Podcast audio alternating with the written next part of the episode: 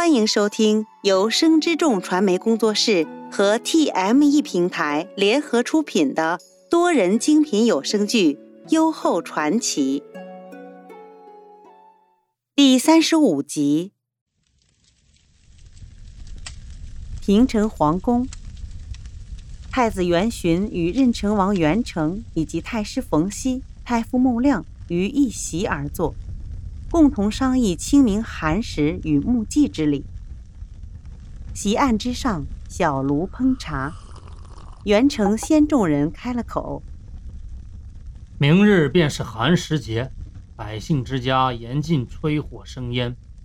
就岁陛下在平城时，亦是由西宫点燃火烛，并将火种传到臣家中，再由臣传往皇族贵戚之家。”再而传去官宦之家，最后再入百姓之家，以为滋生心火，辞旧以迎新。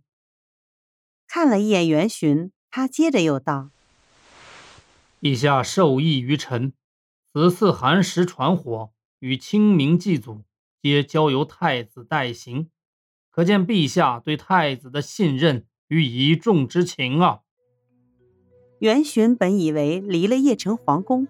便可随心所欲，不曾想一路之上，冯熙与穆亮并未松懈学业，加上入了平城，又有元成管教约束，此事已是心内厌倦。可元成为一族宗长，又是嫡之祖辈，元巡一时不敢造次，只得佯作恭敬之态，连连应声。元成见元巡如此，心内甚是欣慰。便微笑道：“太子，这寒食与清明，一阴一阳，一息一生，二者亦是相互呼应。”冯熙也接口道：“寒食禁火，是为除新生之火；而清明之际，是为佑护新生。”可令世人念过往，感恩情。太子为我大魏储君，陛下远在邺城，太子要倾尽全力，不令传火与祭祀仪式有失。元巡口中皆一一应下，可心绪早已飘去了宫城内的绝敌场上。商议之后，他迫不及待便去了绝敌场。场上护卫太子的东宫左右清道律罗列两侧，东宫蟒旗迎风飘动。元巡立于绝场之中，那张年轻稚嫩的面孔更显张扬得意。他自幼习武，尤爱绝敌之术。何公迁往邺城之前。常常挑选左右清道律中善笔术之人陪他嬉戏。这左右清道律本为吕奔精锐，专事太子宫业宿卫之责，是太子腹心。军事皆由公族或卿大夫子弟组成。今日与元巡对比的人乃是杨侃。这杨侃字世业，弘农华阴杨家。嫡方长子杨波便是他的父。杨侃自幼聪明好学，一文一武。此时他虽将及总角之年，却因身材魁梧，便被其父送到军中以练心智。因杨侃入左右清道律时日尚短，元巡与他并不相识，见他长得魁伟，便有心与之较量。虽已春盛。因平城居北，却仍是微凉天气。然决抵双方必以罗坦相搏而决胜负。二人立于场中，左右军士在两侧勒大鼓助兴，另有军士在一旁举旌旗呐喊，场上一时热闹非凡。但见元巡挥舞着壮士的双臂，以雄狮之姿等待进攻。杨侃亦是初生牛犊，二人四目炯炯，分毫不让。然而杨侃年纪虽小，却能以巧取胜。二人几个来回之下，反倒略略险胜。平日里那些军士，无人敢以真实力量对决袁巡。此时见杨侃来势之猛，袁巡心内已是躁怒，猝不及防，杨侃一个踢绊，袁巡便已倒身在地。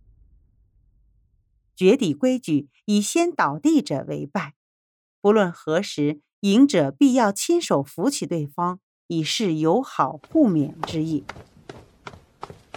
杨侃见太子倒地，便急忙近前半步。想将他搀扶起身，不料袁巡此时已恼羞成怒，不及站稳，便挥手一拳打落在杨侃身上。他心内戾气不消，反手又是打了杨侃重重一记耳光。杨侃脸颊上五指顿现。袁巡一边起身，一边愤恨道：“吾岂会输给你一小儿？定是你使诈，令吾倒地。”杨侃知此时不便争理，可他是铁骨男儿，于是只忍痛跪地，却并不出声求饶。袁寻见状，更如同烈火浇油，一脚蹬在杨侃肩部，恨道：“今日念及初犯，吾暂且不以军法处置，你就跪在这里，四时初刻，方可起身。”袁成前脚踏进王府，后脚便有内侍来报。虽说左右卿道律是太子负心之位，可此番他以储君之身代行祭祀大礼，为防太子行有差池，袁弘便嘱咐了吕奔中郎将，遇事要及时报于任成王知晓。听罢决敌场之事，袁成当即沉下脸来。这杨家世居显要，门生故吏遍及天下。指这杨侃祖母王氏便是先太皇太后的外姑，因而论家世血脉，杨侃为袁弘的叔辈。